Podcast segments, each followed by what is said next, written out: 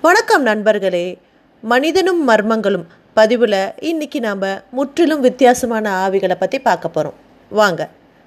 அதிரடி ஆவிகளை தவிர அன்பான ஆவிகளும் உண்டு.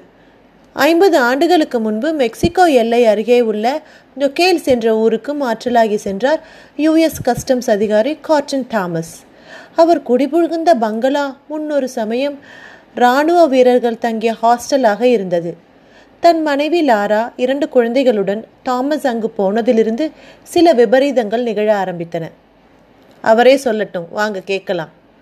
நான் குடியேற சில நாட்களிலேயே எந்த அறைக்குள் நுழைந்தாலும் யாரோ சட்டென்று அந்த ரூமை விட்டு வெளியே போனது போல ஒரு உணர்வு எனக்கு ஏற்படும்.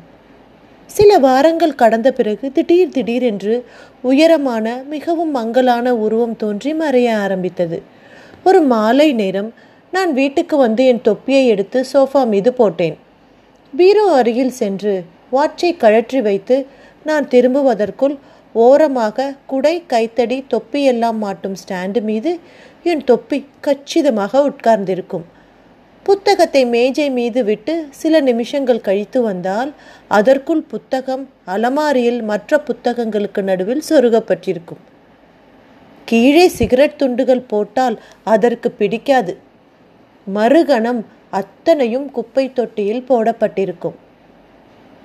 ஷூக்களை கோணல் மாணலாக வைத்துவிட்டு சென்றால் அவை கரெக்டாக பக்கத்து பக்கத்து வைக்கப்பட்டிருக்கும். இதையெல்லாம் என் மனைவியோ குழந்தைகளோ செய்திருக்கலாம் என்பீர்கள். நானே ஆரம்பத்தில் அப்படித்தான் நினச்சேன். ஆனால் அவர்கள் வீட்டில் இல்லாத போதும் இதெல்லாம் நடந்தன. ஒரு நாள் இரவு ரொம்ப லேட்டாக வீட்டுக்கு திரும்பி களைப்புடன் ஹாலிலேயே சோஃபா மீது தூங்கிவிட்டேன். என் மனைவி குழந்தைகள் மாடியில் தூங்கிக் கொண்டிருந்தார்கள்.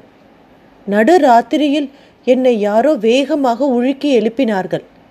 எரிச்சலோடு எழுந்து லைட் ஸ்விட்சை போட்டேன். யாரையும் காணோம். மறுபடி தூங்கலாம் என்று நான் சாய்ந்தபோது என் பார்வை சோஃபா மீது சென்றது. சோஃபா மீது மூலையில் பெரிதாக கருந்தேல் ஒன்று மெல்ல நகர்ந்து கொண்டிருப்பதைக் கண்டு திடுக்கிட்டேன். இரவில் அறை சற்று சில்லிட்டவுடன் அருகில் வெதுவெதுப்பான மனித உடம்பு இருப்பதை தெரிந்து கொண்டு அந்த தேல் வந்திருக்கிறது. ஆவி மட்டும் என்னை எழுப்பி நகர்ந்து போகச் சொல்லியிருக்கா விட்டால் அந்த தேல் என்னை கொட்டியிருக்கும். சிலிர்ப்போடு சொல்லி முடிக்கிறார் தாமஸ். என்ன கதை ரொம்ப வித்தியாசமாக இருந்துச்சு இல்லை இதே மாதிரி ஒரு வித்தியாசமான பதிவோடு விரைவில் உங்களை சந்திக்கிறேன். நன்றி வணக்கம்.